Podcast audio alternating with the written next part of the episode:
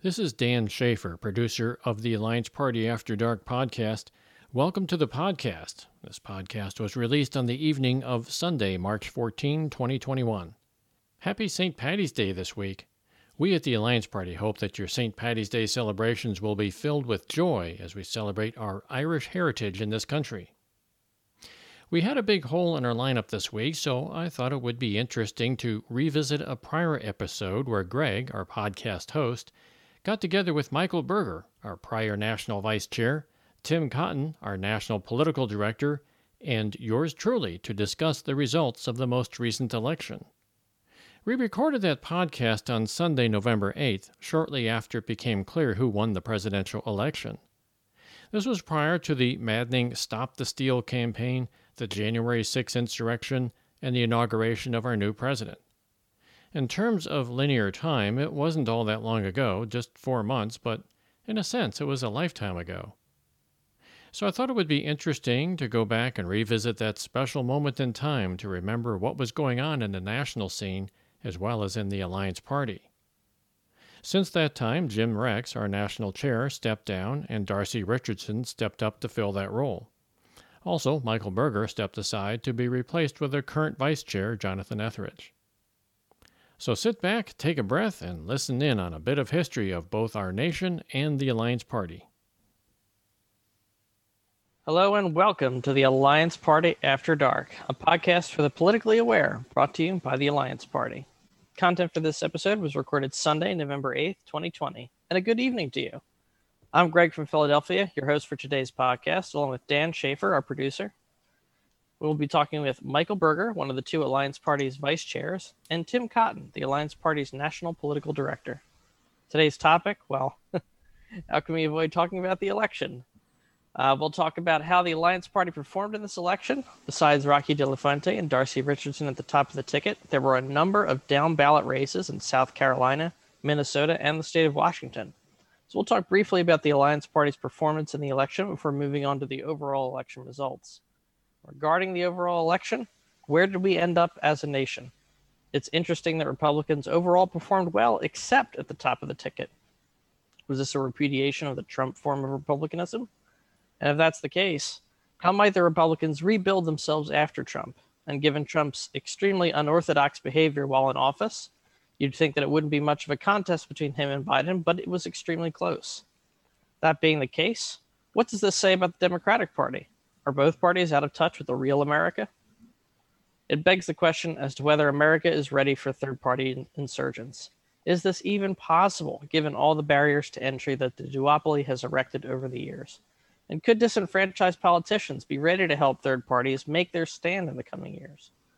And perhaps we can touch on the topic of polling. This is the second presidential cycle where not just a few, but all of the polling companies were completely wrong. Prior to this election, it might have been tempting to look at 2016 as an aberration, fluke, outlier in the polling process. But now it's clear that there is something fundamentally wrong. So, as we head into the next election cycle, we could be flying blind without accurate polling information. One is certainly tempted to defund the polling companies, but what do we do then? And finally, we can discuss some thoughts on the next election cycle in 2022. The next campaign seems to begin the day after the election, so it's not too soon to start a discussion about the Alliance Party strategies going into 2022. Joining me now is Dan Schaefer, our producer. Hey, Dan. Hey, Greg. How's it going? It's it's nice to be here, and uh, you know I survived this past week without much sleep. I have to admit, and I'm looking forward to the calm after the storm. So maybe I can catch up on some sleep. and Michael Burger, one of the Alliance Party's vice chairs. Hello, and welcome back to Alliance Party After Dark. Thank you for having me on again. Great to be here. And finally, we have the Alliance Party's National Political Director, Tim Cotton. Tim, welcome back to the Alliance Party After Dark as well. Thank you. It's great to be here. Gentlemen, let's get started. Tim, can you give us a brief rundown on how the Alliance Party performed during the past election? How did we do? How did those down ballot races go? What lessons have we learned? I'd love to hear your thoughts about our approach and whether we were able to pierce the public consciousness this cycle. Sure, I'd love to. Uh, we had seven down ballot candidates. We started with many more, um, but one of the lessons of 2020, as as we look back as political scientists, will always be is to look at it through the lens of COVID-19.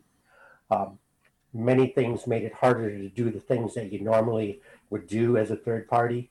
Um, the duopoly would use that to keep people off the ballot. So we started out with a large number of candidates, but the hurdles got very tough. So the seven that remained, um, you know, were able to overcome. So they're just being on the ballot was a victory for them when you look at that.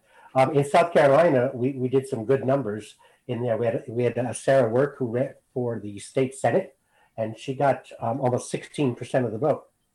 And uh, when I look at these double digit numbers that our down ballot got, um, the third parties entirely in the presidential race, every single one of them, independents, third parties, totaled 1.7% uh, of the vote. So when you look at what you were able to do down ballot at 16% for Sarah, um, Jackie Todd in the Senate, the, the House in South Carolina did uh, almost 19. Michael Childs did 15. Um, uh, Brad Jayne, who was in a two way race, was able to get nearly 3%, which, when you really look at that in a three way race in this climate where 1.7% to pull out three, he, he obviously was moving voters and that's really what you want to, that's what the game is you know that's really what you want to do is is move voters what is it that moves them um, in minnesota in shorewood the city of shorewood our candidate there for mayor got almost 35% of the vote, which is respectable by any any shake of the stick. Um, and Larry Stanley, who is our state chair in Was- in Washington State, um, got nearly 21% in his legislative district. So um, I think we're looking at really good numbers in in down ballot. And what it tells me as a political scientist, as a strategist, that um, no surprise is that that's really where we should be putting our attention is is meeting people where they are and that is you know in their hometowns in their in their uh, their workplaces uh, in their schools in the places that really matter close to home whereas the presidency you know people view that completely different. It's, it's a different animal so to speak. So i think looking back at what we did uh, down ballot I think we did exceptionally well. I mean, overall, between our presidential numbers and our um, local numbers, we did nine, almost 95,000 votes as a party, which is which is a significant number, 95,000 people. Now, did we win any races? No, but this is our first year, and you know we're just getting our feet wet and all these things. But I also look at we doubled. So we can compare apples to apples because Rocky ran in 2016 and we doubled the number of votes that Rocky got in 2016, and we were on five less states than he wow. was in 2016. So we obviously were were moving voters, and and we really didn't have the resources to get our message out like you would like we would want. I mean, all of our energy went into just getting on the ballot because the obstacles there were, you know, it was like rowing a boat across a hurricane. Yeah. Um, so yeah, I'm pretty pleased, and I think there's a lot of lot of reason for hope and and and to keep moving forward with what we saw happen. So it, did uh, the states that Rocky ran and uh, that he was on the ballot? How many states did he end up uh, being on the ballot in? Two? We were on in 15 states. 15 states. Okay. Yeah. Good.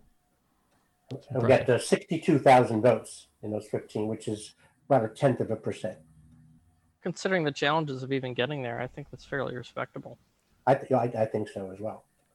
Yeah, you talked about ballot access. I'm I'm kind of jumping ahead here a little bit, I know, but um, is it too early to start working on ballot access now? I mean, it's it's not even a week after the election in 2022.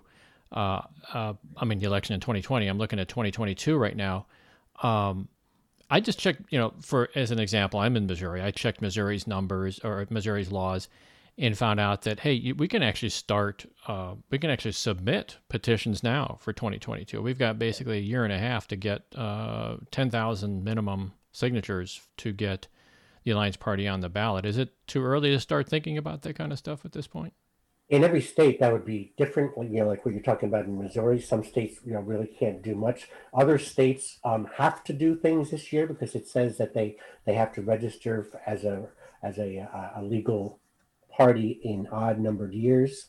So so you know as a national program we have to look at each state and go like where are the ones that we're going to want to um, really focus on getting uh, ballot access getting candidates. You know as a campaign professional you know the next cycle begins the day after the other one ended. Um, and you know, people laugh and they joke about that, but uh, uh, I've seen many times where the next morning I'm meeting with my new candidate that I'm working with for the next uh, session. But so so it's never too early, uh, unless, because even if you can't do anything, you want to start building those things that will help you do it. So you really, it's never too early. I guess that's basically the bottom line. I think, especially considering uh, you know, it's tempting to think of the election cycle as four years because that's when the presidential election cycle is. But when you think about local uh, races, you think about the 2022 congressional midterms. You know, there's always a political race going on, so it might seem yeah. odd maybe to the to the not professionally political, but you really can't take a break on this kind of thing. It's it's a cycle that's constantly going, and there are elections big and small fairly regularly. So you need to have the groundwork laid. And if you don't start early, you can bet your opponents are probably going to start early. So why take the chance? And then you have states like uh, New Jersey and Virginia, which are jumping right into, you know, starting today, you know, a couple days ago, the uh, gubernatorial races and the state legislature races began in New Jersey.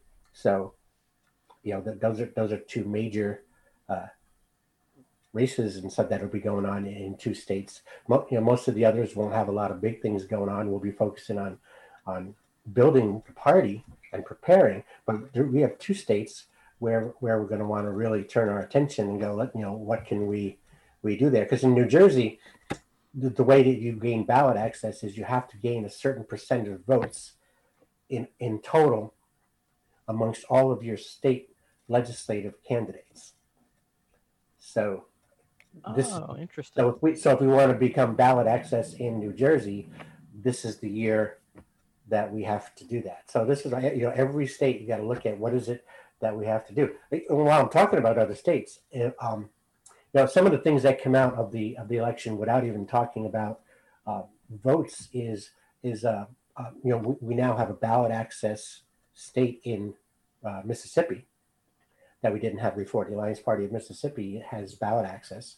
Um, we we have a new affiliate in Rhode Island because of the work we did to get ballot access.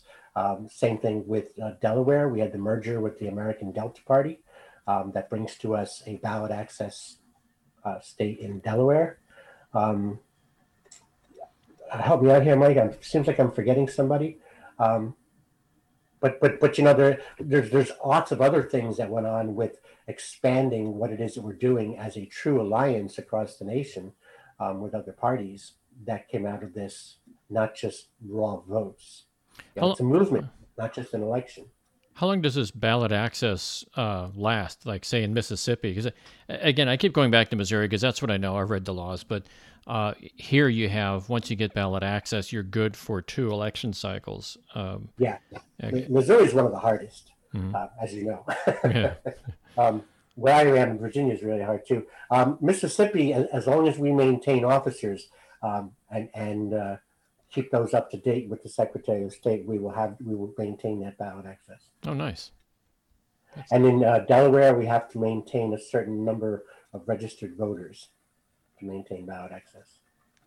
Good. Well, uh, this might be a bit high level, um, and if it is, we can certainly steer the discussion in another direction. But I would love to know, with all these options, uh, local, legislative, mayoral, gubernatorial, presidential, how have our results in this election cycle informed the Alliance Party's macro strategy going forward? Have we learned that, well, since we did really returns with Rocky that we want to double down on going presidential, or is it more about focusing on local races and ballot access? What did we? What lessons did we take away from this about our like higher level strategy about how we increase our uh, our stake in the national election, our, our percentage of that pie? Well, that, that's actually a very good question, and that's actually the, the reason why you run a presidential uh, candidate. You know, before before the whole introduction of the idea of running a presidential candidate, we weren't. That really wasn't our game plan. That wasn't what we were looking at. What we're looking to do is to build a grassroots, fundamental organization in each state where we're running. You know, we're running school board candidates.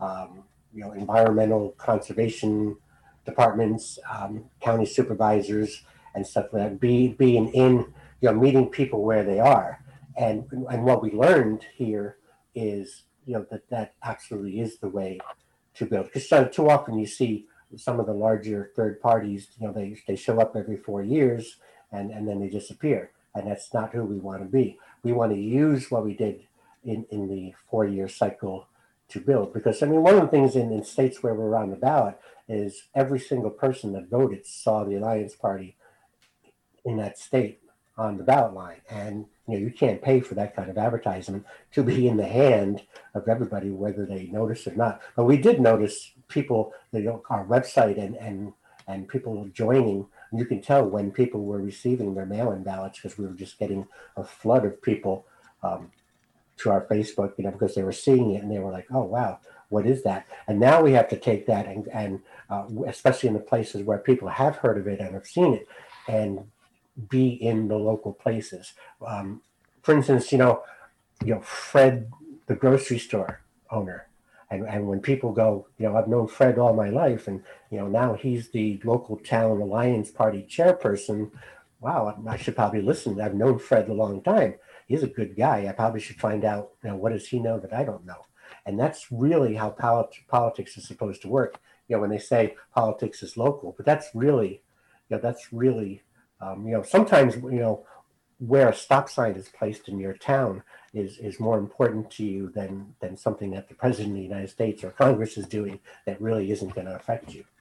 Classic example is uh, politicians that don't fill in the potholes in their streets. Correct.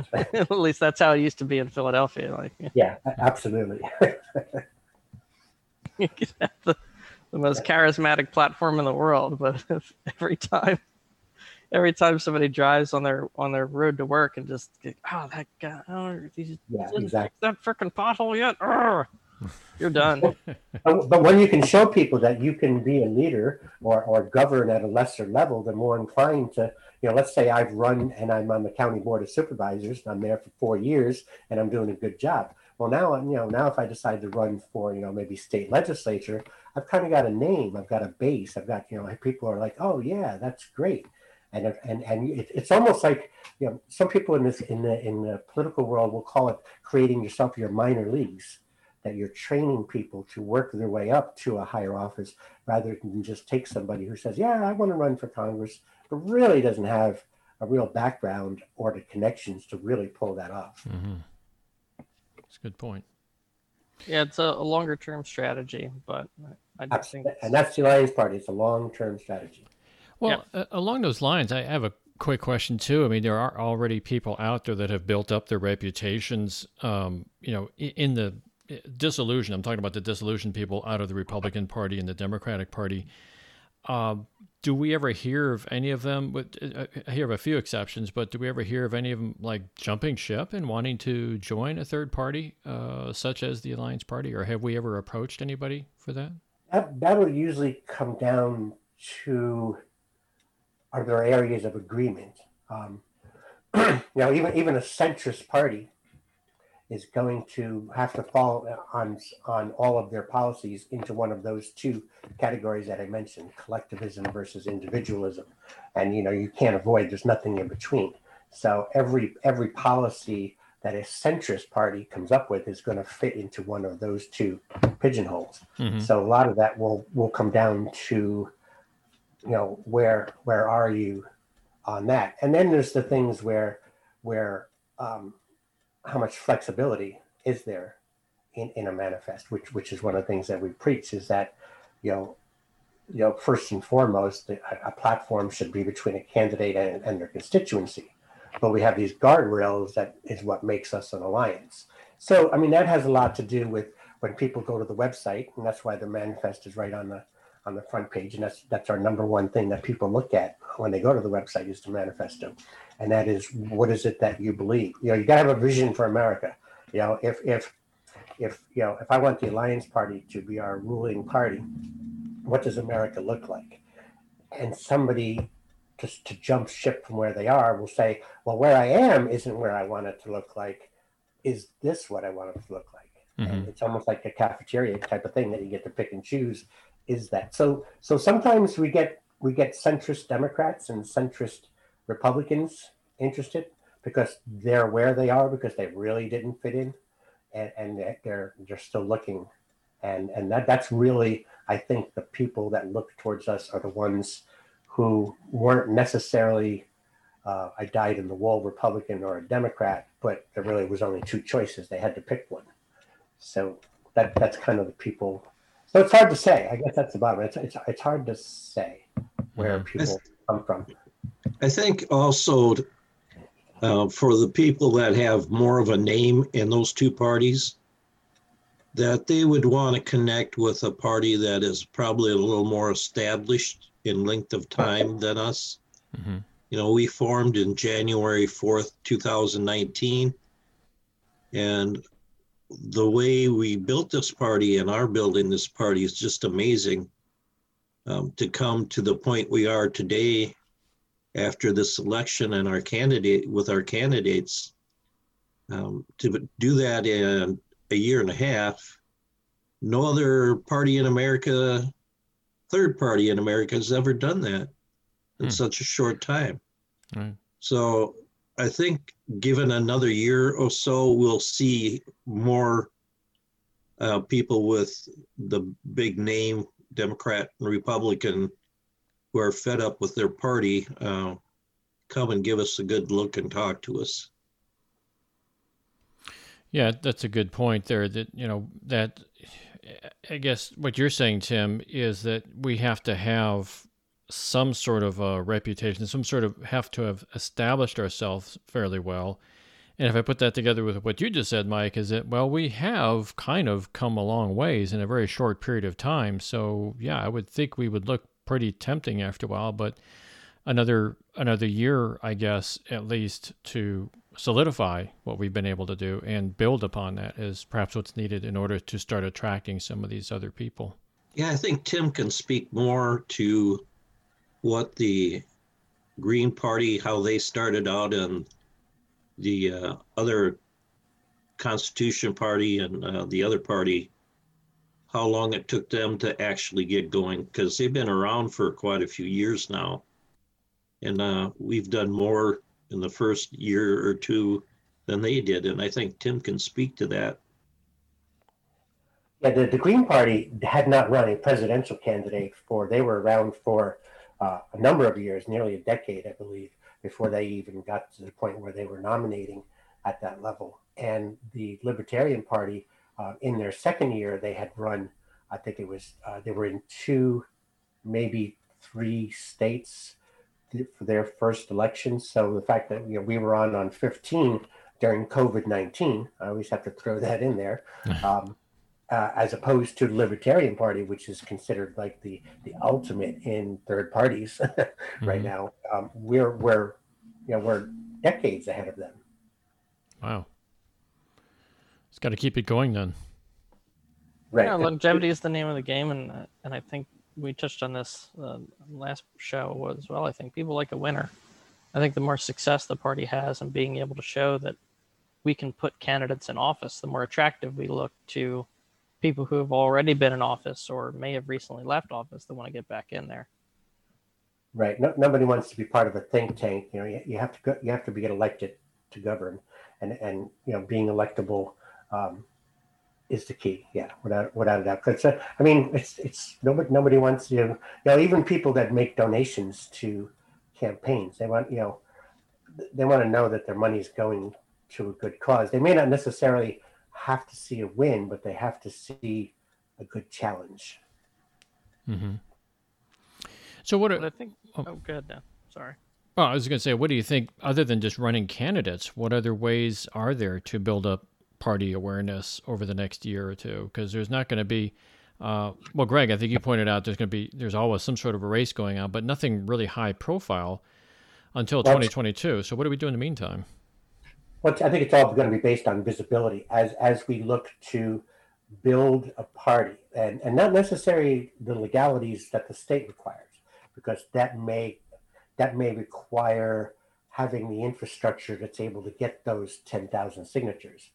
You know, you, you may need that infrastructure first because you can operate as a PAC and, and do the same things, but the visibility of having you know having a, a, a local committee in every every uh, you start with con- you know our goal is to start with every congressional district you know and then work into being every, in every town in every city. And then you know just be visible. Be you know when you have your founders day you have a table and you're handed out things. Hey here's what the here's what the alliance party thinks we ought to be talking about. Here's what the alliance party thinks we should be doing. Um, you know sometimes it's just a matter of you know the alliance party has adopted this highway Mhm. in, in, a, in a small town and you know 'cause they're community minded they're they're part of the community. When you're just running presidential candidates you're just kind of it's like oh yeah it's them. But when you got to become part of the local communities. And and that's when people start saying hey you know what? You know these guys seem pretty cool. You know maybe i'll go to one of their meeting or i went to their spaghetti dinner or i you know i went to you know they're, they're writing letters to the editor and you know we got this really bad guy on the school board but the alliance party seems to have the answers to what this guy is saying. Maybe we should be listening. And that it is visibility. And and and that's really what we need to do at this point. and we're and what running a presidential candidate did was allow us to uh, get some name recognition of some sort and a little bit of credibility. Because one of the things that, that people can you know if they put in the alliance party they're going to be brought to wikipedia. They're, they're going to see us ranked you know high amongst the parties of who was on the ballot and you know it's like you know we look real Hmm. you know and, and and you know people go like wow this this really is a party. And you know maybe we should be looking at wh- what they have going on. And that gives us 2021 to start really you know doing that soon. Because outside of congress in 2022 there's a lot of local races in 2022 as well. Um, so we we need to but we can't run those until we first build an infrastructure. And that's really has to be our number one priority of having that that bottom up structure of of um, you know you have a bunch you know rather than have a state chair who's trying to do state business well the state chair initially is really a local a, a local guy Mhm. and you start building your local town your local city and then and then you start adding towns and cities to that and that's the way we'll really start to to spread and and and people have to learn it, it's really we become teachers and mentors of the american public is really first and foremost of what we be Well, you mentioned spaghetti dinners. As long as I'm not the one that actually has to make the spaghetti, because I think we would lose a lot of people then. But um, other than that, I'm, I'm on board. I'm on board. And then uh, I, I want to, I eventually want to transition to the the national results as they happened. But I think uh, our discussion in the last show begs that we bring this up as well. You know, how much of this is not just focusing on candidates and party infrastructure, but also structural reform of the local systems we're operating in to uh, kind of break down some of the barriers, whether it's ballot access or how votes are allocated. Um, there are opportunities for things like gerrymandering reform and uh, transferable votes, uh, open primaries, top four primaries. Um, you know, these are things that we can also pursue and are not candidate based. Um, but how does our strategy play into that? To what degree of focus do we give to that, Mike and Tim? Well, th- those are very important, and those are the types of issues that we need to be visible on. Uh, uh, you know, at the smallest of levels, gerrymandering is very fairly local. Your state legislatures usually use that. We, you know, we need to be involved, and what we need to do is piggyback with organizations that are doing this. You know, like Fair Vote and stuff like that. I, I think we need to be advocates of things like ranked choice voting, which encourages, you know, every vote cast counts for something. Um, and, and but that takes some you know training of the American public too to understand you know the importance of doing it. But one of the real important things about ranked choice voting is you know if I'm running for office, I I can't just speak to my base and motivate them because that may not be enough because I need the second place votes too. So now I have to expand what audience I'm talking to because I also need the support of people who wouldn't be uh, where I wouldn't be their first choice. So that changes how I operate as a candidate and and what my platform is because just winning on my base isn't going to cut it anymore. So ranked choice voting changes things, you know, in a, in a major way of just how we operate. We have to get money out of politics. There's got to be limits. There's got to be, um, you know, lots of people have different answers to it, but we need to have a strategy of, of we have to get polit- money out of politics. And one of the problems with the money in politics, though, is through the years of what I've seen, um, you know, I've been doing this since the 80s, showing my age now, but um, what you see is that one of the reasons why it costs so much to run for office, which forces people to have to run uh, to get money, which makes them servants of the people giving them the money, is people, the general population doesn't do their job. They, and what I mean by that is people running for nobody knows anything about the people running for office. So the people running for office are forced to pay to get in front of them. They have to pay for advertising. They have to pay for signs. They have to, you know, on all these things that cost money. You know, social media, all these things that um, they have to do to get into the faces of people is what drives up the price. And and they don't have the money for that, so they have to get they have to get investors, and now the investors have a stake in that because they're investors. So, so we can't just say the problem lies with the corporations that are buying our politics. A lot of it is the responsibility of the people. Shouldn't need to have that much money spent to find out who I should vote for. How do you do that, though? I mean, it, it's there's there's we're kind of stuck in this. What's that? Yeah, uh, yeah, it's exactly it. That's and that's where we've got to become teachers and mentors because you know without you, you can't have a democratic republic without people's participation. It's right. just not possible, and that's what we have now. So what happened is somebody else is participating instead of us. No, just that's uh, someone else is participating instead of us. I I really like this, that because oftentimes you'll hear, especially younger people or disillusioned older voters like ah oh, it's all the same doesn't matter not going to vote or uh, who cares if this person gets in versus this other person gets in? You might think it's fine for you not to participate and if you're really not into it and i can't convince you to be into it then that's i guess your decision. But someone else is participating and that someone else could have very different views than you about the direction our country should go in or or the outcomes of specific issues that you care about so you're really refusing to participate at your own peril. But also, if I may interject here to Tim's point, um, how are our politicians currently um, encouraging people to participate? Other than you know, like perhaps it could be argued that Trump went in and just kind of destroyed everything, and that got a lot of participation out there, thanks to him in in in some way. But um, you know, I have to speak about my local uh, representative here. Uh, she never runs town halls. She never has a good outreach program other than just yeah, get on my mailing list and, and get my newsletters. And and to be fair, uh, it's Ann Wagner is my, my local representative. She does answer my emails, or at least her staff answers my emails when I occasionally send her emails. But that is so removed. It, it it's it's really hard to, uh, to, to Greg's point, it's really you get this attitude like, well, things are going to happen this way anyways. Why should I participate? And I don't even have I don't even know how to participate because my the politicians aren't setting up any sort of a forum for me to tell them what I think. Well, a lot of that is we're so far and so deep into that system that you know cleaning it up is is a, an arduous task. Um, and and where we need to begin and this is you know one of the main tenets of the alliance party is we need different kinds of politicians. We need people that are in it for different reasons. We need people who like if the law doesn't term limit you you'll term limit yourself just because you know that you know you know power corrupts. Mm-hmm. and we, humans can't avoid that. I, I, know the nicest people in the world. Um, power corrupts. And um, when people when when you have people getting into it for the right reasons. And you know but then you get you know you know you always say we don't get good presidents because good people don't want the job.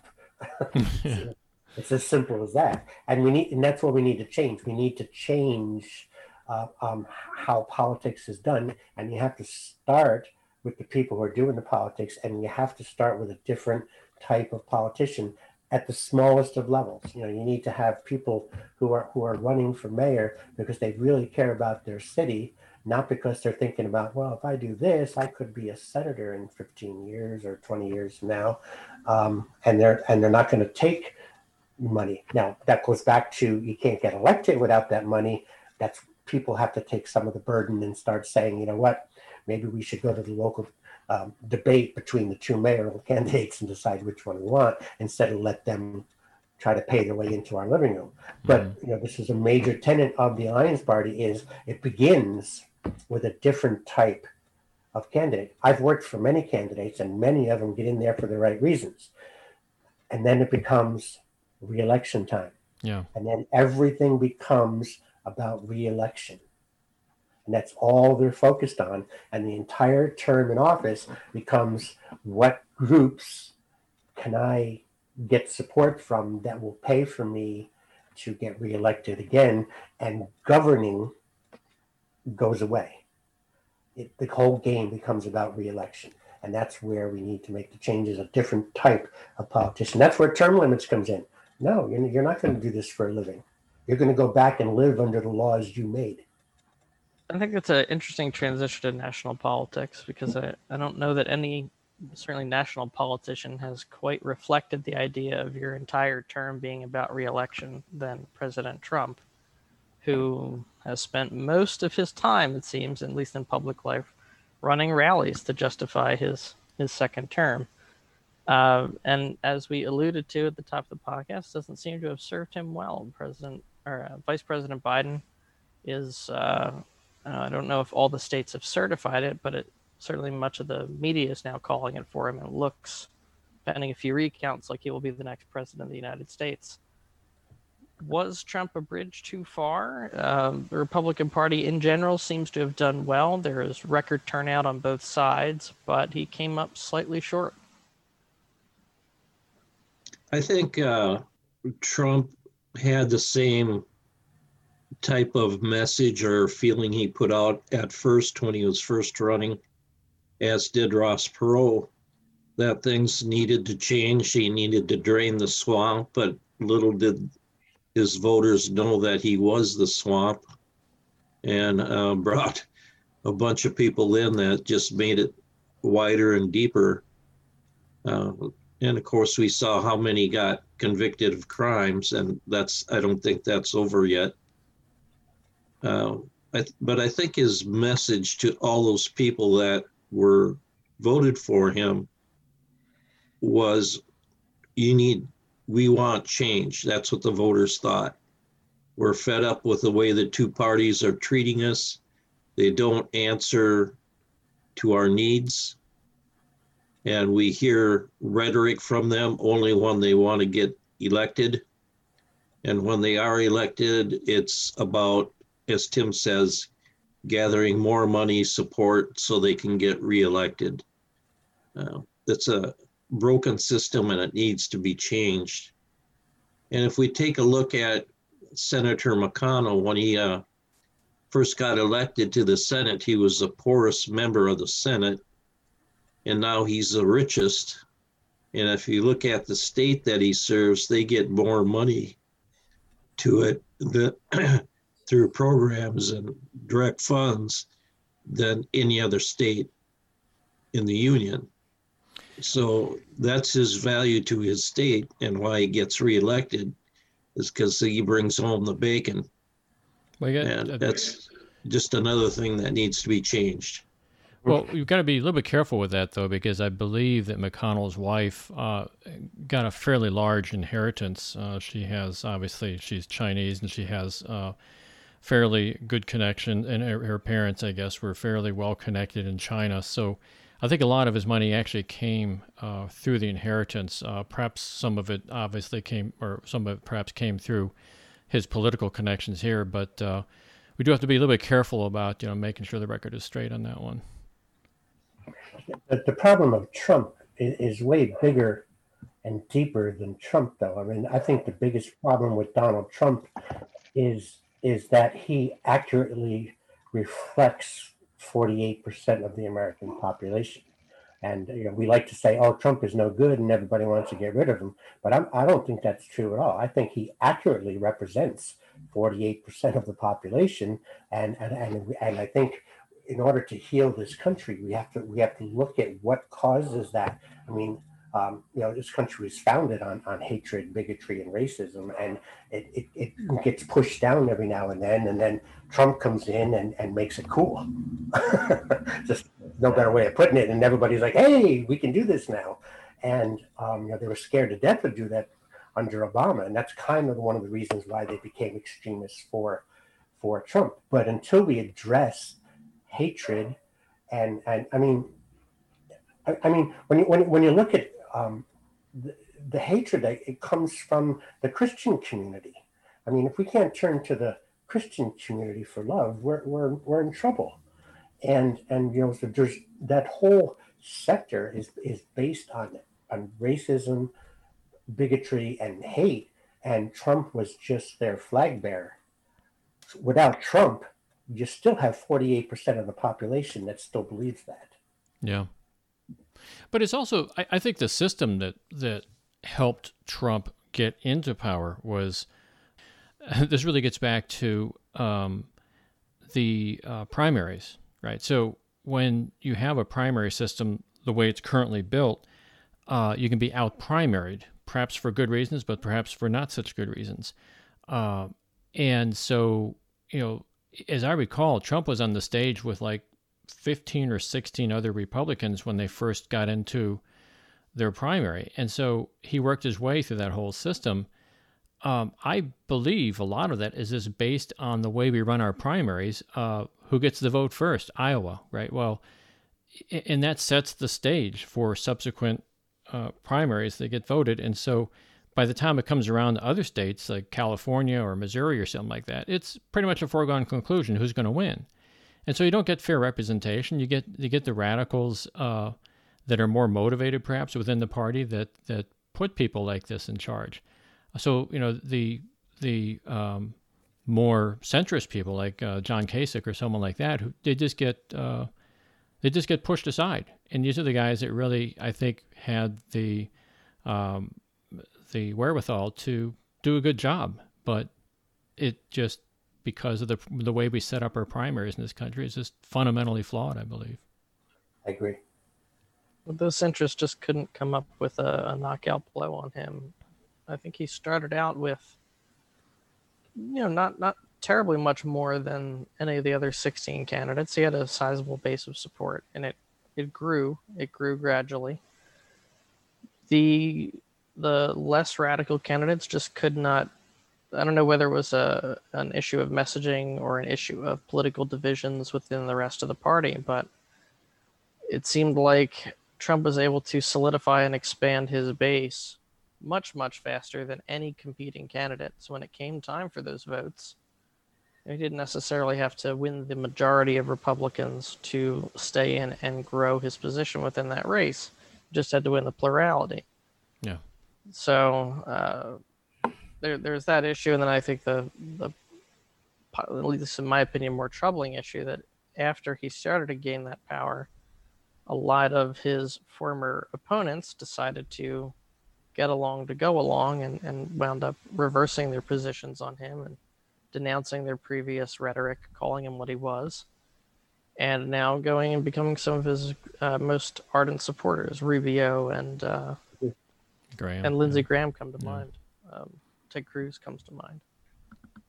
The entire party got behind him. I think that can't be ignored. Yeah, absolutely. You're right.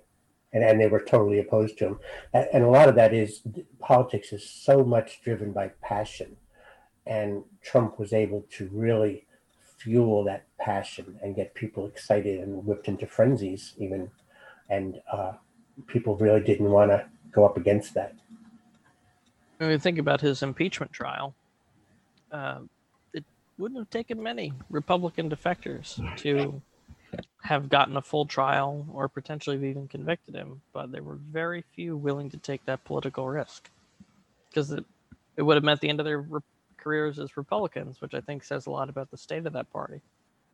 And, and that speaks to the issue of, of how bad the concept of, you know, party comes first.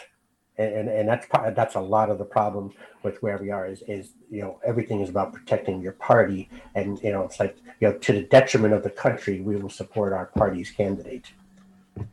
Yeah, it reminds me of the governor's scene from Blazing Saddles when the governor says we have to protect our phony baloney jobs. Yeah, Nice. That's true. exactly. So where does that leave us then? You know, are are Republicans and Democrats so equally out of touch with the other half of America that that there's no bridging that gap?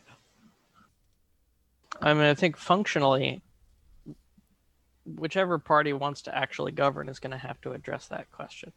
I, I don't see a way around it. And certainly Biden's rhetoric with his uh, his victory speech last night sounds like he wants to be the president that can do that. Will his party come along with it? It's a great question. And morally, I, I think there's a question to be asked of considering some of the policies that Trump put forward and his party and his supporters went along with. Is meeting him in the middle correct and good for the country? You know, maybe the, the compromise isn't in the middle, in other words. My- My son, my son called me uh, soon after they had called Pennsylvania, and uh, he was all excited. And uh, he was like, you know, hey, Dad, he goes, you know, I think um, the response to that is now it's time to work on replacing Biden. this was a twofold thing. The first part was to get rid of Trump, and, and now we have to realize that Biden isn't the answer. He Hmm. was just the, the only answer he was he was to is the question of getting rid of Trump. Now, now, what's the next step? Um, he wasn't the answer. He was only the answer to getting rid of Trump. Yeah. Well, it's it to to kind of preview the upcoming storm here. There was, uh, and it's been talked about on CNN already today. I watched uh, Jake Tapper's uh, State of the Union just before we started recording this here, and he cited a New York Times article uh, that that appeared yesterday, and it was an interview with um, AOC Alexandria Ocasio Cortez, and she left major hints within this article about the turmoil in the Democratic Party. It's it's a classic, you know, progressive wing versus the conservative wing of the party. And she claimed that the party uses the popularity of the left of the left wing and gets their grassroots excited and everything, and the party itself essentially winks at them from a distance. But um, after getting their candidates elected, the party keeps the progressive wing at arm's length and strays back toward the center. And so, to me, that's that's an indication of what's uh, what's uh, the turmoil within the Democratic Party and, and the problems that Biden's going to face over the next four years. How does he how does he play both sides? How does he play to keep the left happy and also keep the center happy? I'm not sure he has a desire to do either. I mean, that's really not how politics works in America. Um, winning re-election is really the only goal, right?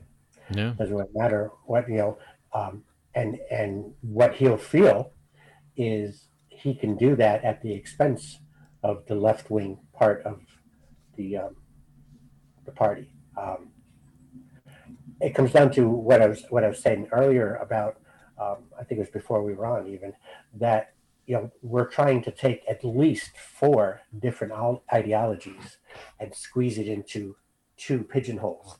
And you know the, the republicans have two completely different parties within there and the democrats have two completely different parties within there and, and that's not going to be last forever. Those four you know and and you know they're they're going to learn that a two party system doesn't work because it's going to destroy them because you can't force four distinctive ideologies into two choices and that just isn't going to work. And um, you know maybe during biden's years this will become more more prevalent for his reelection that that the, the left inside the democratic party is the up and coming. It's the youngsters. It's Mhm. the passion. It's the it's not the money yet but um, you know they have to realize that that's what it is. And the republicans are going to have to realize you know that that their extreme is, is a little over the top. And and the you know the you know Mitt Romney is not the same kind of a Republican as Donald Trump is. Right. They're two completely different animals within the same party. They really shouldn't be. John Kasich is another example. Those guys really don't fit into what people traditionally think of as as the, the new modern GOP. But that's, uh, that's I agree. That's an interesting observation because we had Lee Drutman uh, on this show uh, earlier this year, and he talked about he wrote this book called The Doom Loop. But he uh, cited an example like in the 1950s. He said that's exactly the way it was. The Republicans had basically two parties within themselves, and so did the Democrats. Uh, but they started sorting themselves. Uh, I guess it was right after the civil rights movement and going into the 60s and 70s and 80s. Uh, they sorted themselves into two into a homogeneous party among themselves, but then two separate parties between the Democrats and Republicans. But prior to that, he said that you know the the more moderate Republicans had no problem walking across the aisle, talking to the more moderate uh, Democrats, and vice versa. So, um, this kind of a I, I guess it was stable at one point. I don't know, you know, I'm not sure. Other than perhaps discontent with the civil rights and the proverbial Southern strategy, that kind of ruined that to some degree. I don't know. I'm not a political historian, but closing thought for me would be the yeah yeah you you wouldn't think those four political ideologies could fit into two choices, but there was sort of a third choice for the Democrats and the Republicans, and that was for the centrists to work together on some kind of policy and split their uh, split their more extreme wings. I think the really interesting development is that they don't have that option anymore. Yeah. Or at least they don't feel that they have that option anymore. Obviously, it still exists, but they're they're unwilling to choose it. Uh, and I think that's kind of been the the change that has made uh, this feel like more of an untenable situation. Whereas in the past, you could have these groups who had differences, but could come together for outcomes. And now it's the ideologies that are sort of driving it, but the centrists don't want to 100% go along with it, but they can't be seen as reaching across the aisle to uh, the other side because the other side has been demonized. Well, they've been hollowed out. They, the uh, uh, yeah, that too. There's, there's yeah. less of them. yeah. yeah. And, and the, the thing the, for the Alliance Party in this, because I mean, it'd be easy for people to just go, well, this is just the way it's going to be. We, you know, mom and dad can't get along and they're going to fight all the time and we're just going to have to live with it. Um, but I think the Alliance Party is going to have to play the role of the marriage counselor. I think we because everybody everybody should be should be working for everybody and we need to have a you know a country where it can work for everybody where it doesn't have to be left or right it can just be forward. And we should be able to uh, i see the role of the alliance party is to is to is to using that expression that you know sometimes you know nobody owns the, the right answer. Um, you know, sometimes it's a, it comes from the left wing, sometimes it comes from the right wing, sometimes it's a combination of the two. And I think our role is to is to be able to say, yeah, because what happens is whoever wins represents their group. You know, all the Democrats are excited now because we're going to get everything we want. Well, now the Republicans are upset because they're not. The same as the Democrats felt when Trump was in. And all we do is keep flip flopping who's unhappy. What we got to do is get to the point where can't we come up with solutions that even if it doesn't make everybody happy, it makes everybody at least accept it. Yeah. And we we have to get, you know, we have to start using using our intellect as humans to be able to find a way to find a solution that isn't left or right, but it's just correct. Yep. Well said, Tim. Yeah. Thank you. Yeah, I've uh, and to Greg's point, Greg actually had to drop off. He had another obligation here, so it's just the three of us right now. But um, to his parting thought about this, um, and I think Tim, you just reinforced it yourself there. Um, but it it's I, I, keep coming back to the primaries. It, it, to me, it just becomes that's the problematic area. That's that's where the hollowing out, I believe, took place of all the moderates.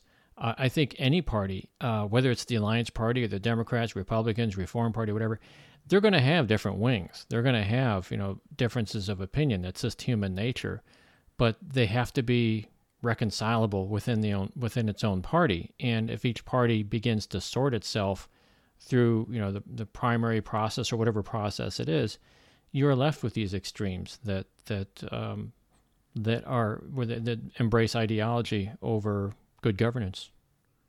It's unfortunate. Yeah, I was um, I just just building on. I, I I know I mentioned AOC on on CNN's uh, State of the Union address with Jake Tapper, and, and I was um, I was going to further mention this is that she started to give an answer I thought was going to be good, uh, but she went back to her uh, sort of partisan uh, rhetoric, and she was asked by by Tapper by Jake Tapper uh, whether she would be willing to work on her progressive agenda with Republican members of the Senate because that's going to be necessary if the Republicans uh, retain control of the Senate. And to which uh, Congresswoman Ocasio Cortez replied that uh, she will work hard to ensure that both of the upcoming Senate races in Georgia swing toward the Democrats so that she doesn't have to work with the Republicans in the Senate. And I just. I just threw up my arms and said, "Well, you know, it, I'm tempted to quote Kurt Vonnegut and say, and so it goes. You know, this is, it's it's not going to get it's not going to get solved this way." Well, but part of the problem goes back to what you were saying about our primary system. You know, she lives in, in a place where the primary decides who's going to be, go to Congress. Yeah. Yeah, because it's not a competitive seat. So basically, the whole battle is over is over the over winning the, the, the primary. So so basically, her whole battle just becomes between the the left and the neoliberals amongst the the Democrats. She doesn't even care about the Republicans because they're they're just not they're not significant in her world.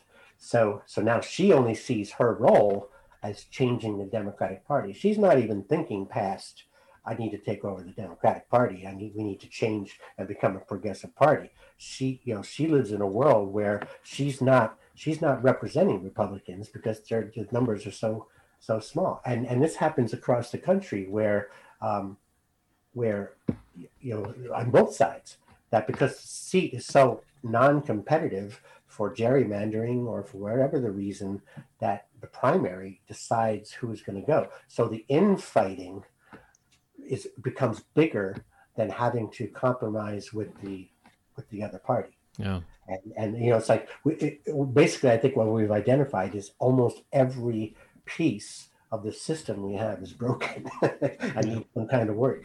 Yeah.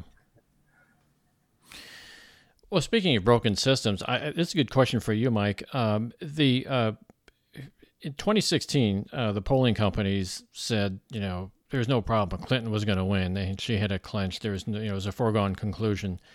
Eh, wrong, right? And so, you know, here comes 2020. The polling companies say, well, we fixed all of our, you know, we tweaked our system. We, we, we, you know, we're we're more confident in our numbers this time, and it was just as wrong. So now, you know, as far as I as far as I can tell, we're flying blind in terms of getting a good pulse on the people because uh, I guess at some point politicians were over reliant upon polling, at least insofar as their campaigns were concerned, and they're probably using it to keep up with what uh, their constituents want. I don't know for sure.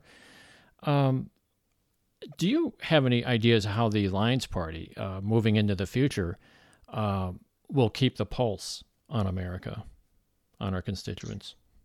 Well, asking for feedback is one. The other is paying, if you're going to pay attention to polls, pay attention to the in state polls and not the national one. Mm-hmm. Because the in state polls were more accurate. Um, but to get a pulse on a community, you have to be there and be asking those questions of what's your top four issues that you believe you need to see put forth and worked on, mm-hmm. and then ask the question who do you think will be best, um, the best person in office to help make those a reality? Mm-hmm. And we have to do that with our own party members and those we bring in. Um, to find out what the pulse of our own party is. Yeah. So it's just uh, shoe leather, I guess. In other words, we have to uh, meet and greet, talk to the people. Yeah. yeah. So, so much of it has to do with the methodology of the polls. Uh, the polls are done for varying various reasons. Mike touched on uh, a national poll. Yeah, both both national polls were dead on. Hillary Clinton did win the national popular vote. Yeah. Yeah. Biden did win the national poll. What, but you, what you have to do is you have to be polling individual states to see how the electoral votes are going to go, and and that's kind of not what happens. I mean, sometimes polling is done done for fundraising purposes. I know as a campaign manager, sometimes you know you, you do polling for the purpose of oh, it's really close. You need to send us three dollars. Um, you know, polling is done for lots of different reasons by lots of different people. Um, there's certain scientific ones um, to really get a good pulse on, uh, and it's called voter profiling, and it's called baseline. And and what it is, it, it's it's very expensive, but it's extremely scientific and extremely accurate. And um, Maine, there was one in Maine. I can't think of the name of it offhand that I had uh, was able to get my hands onto, and it was dead on. Hmm. I mean, you would think it was you think it was written after the election. They because they what they did is they they profiled voters, and and what it'll do is it'll go like you know if the election was held today, who would you vote for? And then they'll start saying it's like, well, if we told you this and this and this, and the, and you go go knowing this information, what does it do? And what it does is it tells you what moves voters, and when you can predict what moves voters, uh, voters, you can predict how they'll vote. And just a poll to ask who, you know, who do you, who do you think is going to win or who are you going to vote for? It goes back to that win or lose mentality of a two party system. That's just not scientific and it's not accurate. And then it depends on who you're asking. You know, yeah. What is your audience that you're asking? So you have to be careful with polls. You have to really know who's doing it and what is the methodology and why. Right. Hmm.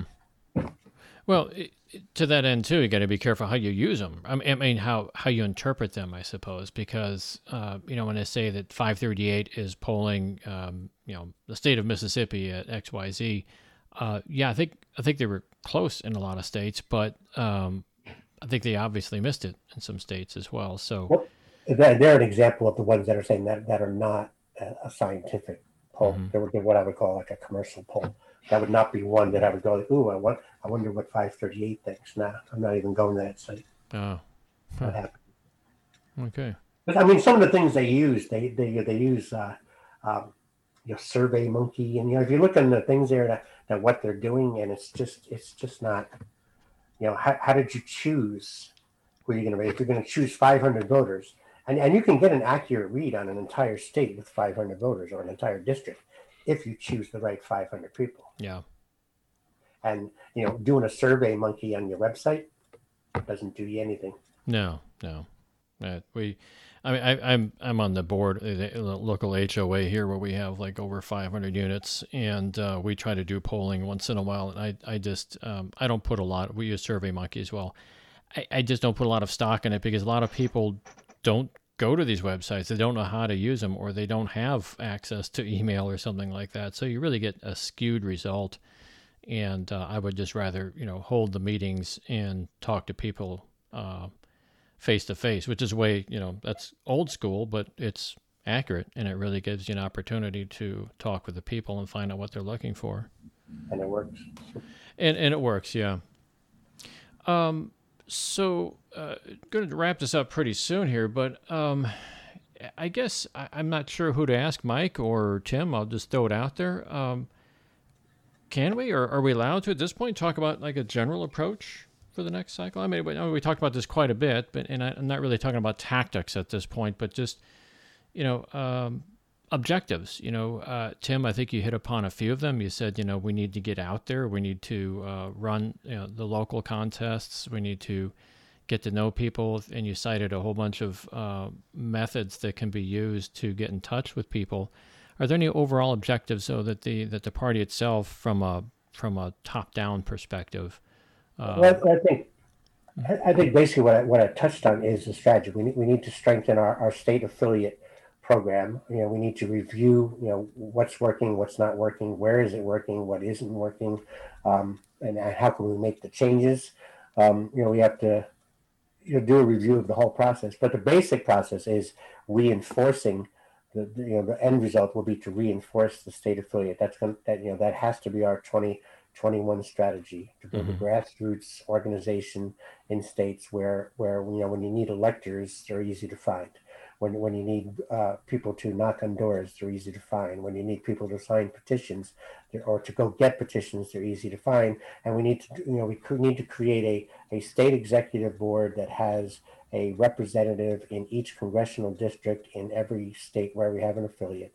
And each one of those needs to break into into having town representatives so that we're representing the people more accurately in each state. So so that would be that would be and then and then looking at where do we need to compete in in states like i mentioned virginia and new jersey and and the other would be where do we need to work on gaining legal ballot access or or uh, recognition as a state uh, you know, we need to look at where to target those things. I think those would be the basic general strategy of what 2021 will look like. Preparing for 2022, where we want to be a player in in the in the state, local, and congressional seats. Yeah. Yeah, I agree with that, Tim. A- And I I know state legislatures are. Uh, I, I think the Republicans. I, I'd heard. I haven't verified this by looking it up at all. But the state legislatures, uh, Republicans seem to have uh, held on and actually built up more state legislatures. And some of these states are, you know, supermajority Republicans, and it seems to be going more to that direction. So, would there be a push toward state state legislatures as well? Oh yeah, I mean, state legislature is a harder race. You know, the bigger the race, the harder it is to win. Mhm. But I think I think anytime you have an opportunity to get into a race, we have to uh, seize that opportunity because see the thing is is you, you enter a race not necessarily with the object object of uh, winning the race. Oftentimes, the, the what you're looking for is to change the conversation of that race, Yeah. and and and that that can be very effective. Okay. Any thoughts from you, Mike, on that topic? Yeah, I think it's hard for any first time candidate to win anyway. Mm-hmm. Um, so, but to build this party and our movement, we're going to need candidates at all levels, including state legislatures where we can get in and fix ballot access laws and uh, other issues that would make it easier for people to vote and for establishing third parties. Wonderful. Well, we've been uh, we've been talking with uh, Mr. Uh, Tim Cotton, who's the uh, Alliance Party National Political Director, and also Michael Burger, who's the National Vice Chair of the Alliance Party. Gentlemen, I want to thank you for joining us on this uh, post-election podcast, Thank you. Yeah, great to be here. Thank you. and I want Yes. to also thank uh, uh, Greg for uh, uh, starting off the podcast here. Unfortunately, he had to boogie out of here. Anyways, and thank you everybody for tuning in to the Alliance Party After Dark podcast. Please consider subscribing to this podcast so that you don't miss any episodes. Each week we'll bring you interesting topics from the Alliance Party. You may subscribe on iTunes, Google, or Spotify. Also, keep in mind that the podcast has a Twitter page at Alliance on Air. And if you have any suggestions for future topics or people we might want to interview in a future podcast, please drop us an email at podcast at theallianceparty.com. All content for this podcast is copyright the Alliance Party. Views expressed in this podcast do not necessarily reflect those of the Alliance Party. This podcast is a production of the Alliance Party, a decades long movement of fiscally conservative, moderate, accountable, and reasoned independents, former Democrats, former Republicans, and alienated voters who demand that our elected officials work in the spirit of nonpartisanship for all constituents and provide a better future for our country. This podcast was made possible by your donations to the Alliance Party. If you'd like to join the Alliance Party, visit our website at theallianceparty.com. Drop in and see what we're all about. And get involved. Volunteer your time, make a donation, submit an article or blog, or run for office. We'd love to hear from you. I'm Dan Schaefer, producer of the Alliance Party After Dark. I'd like to say that uh, have a wonderful evening, uh, have a great week ahead, and we hope you drop in for our next show. Be safe, be aware, and please take care of yourself and those around you.